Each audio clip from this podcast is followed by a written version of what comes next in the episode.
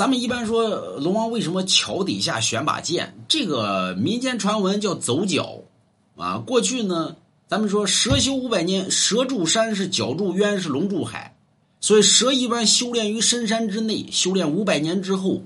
对吧？就长脚，在在在深渊之内怕人逮着，那么完了之后呢，好不容易修炼成脚了，完了之后在深渊之内，然后再修八百年。则要入海为龙，所以从这个渊之内要入海，你必须得走河，那么走河或者说走江，那江河之上呢都有桥，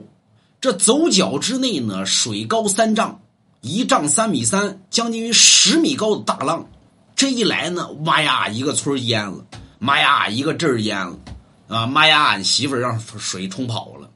对吧？所以就是洪水肆虐，所以老老一辈呢，为了防止于走脚，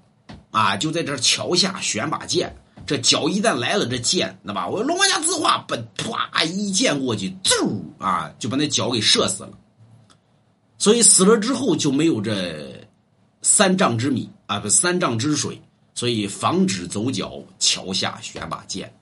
啊，真的假的？民间传闻都这么说，对吧？治水之用，买龙王家一幅字画啊，高了啊。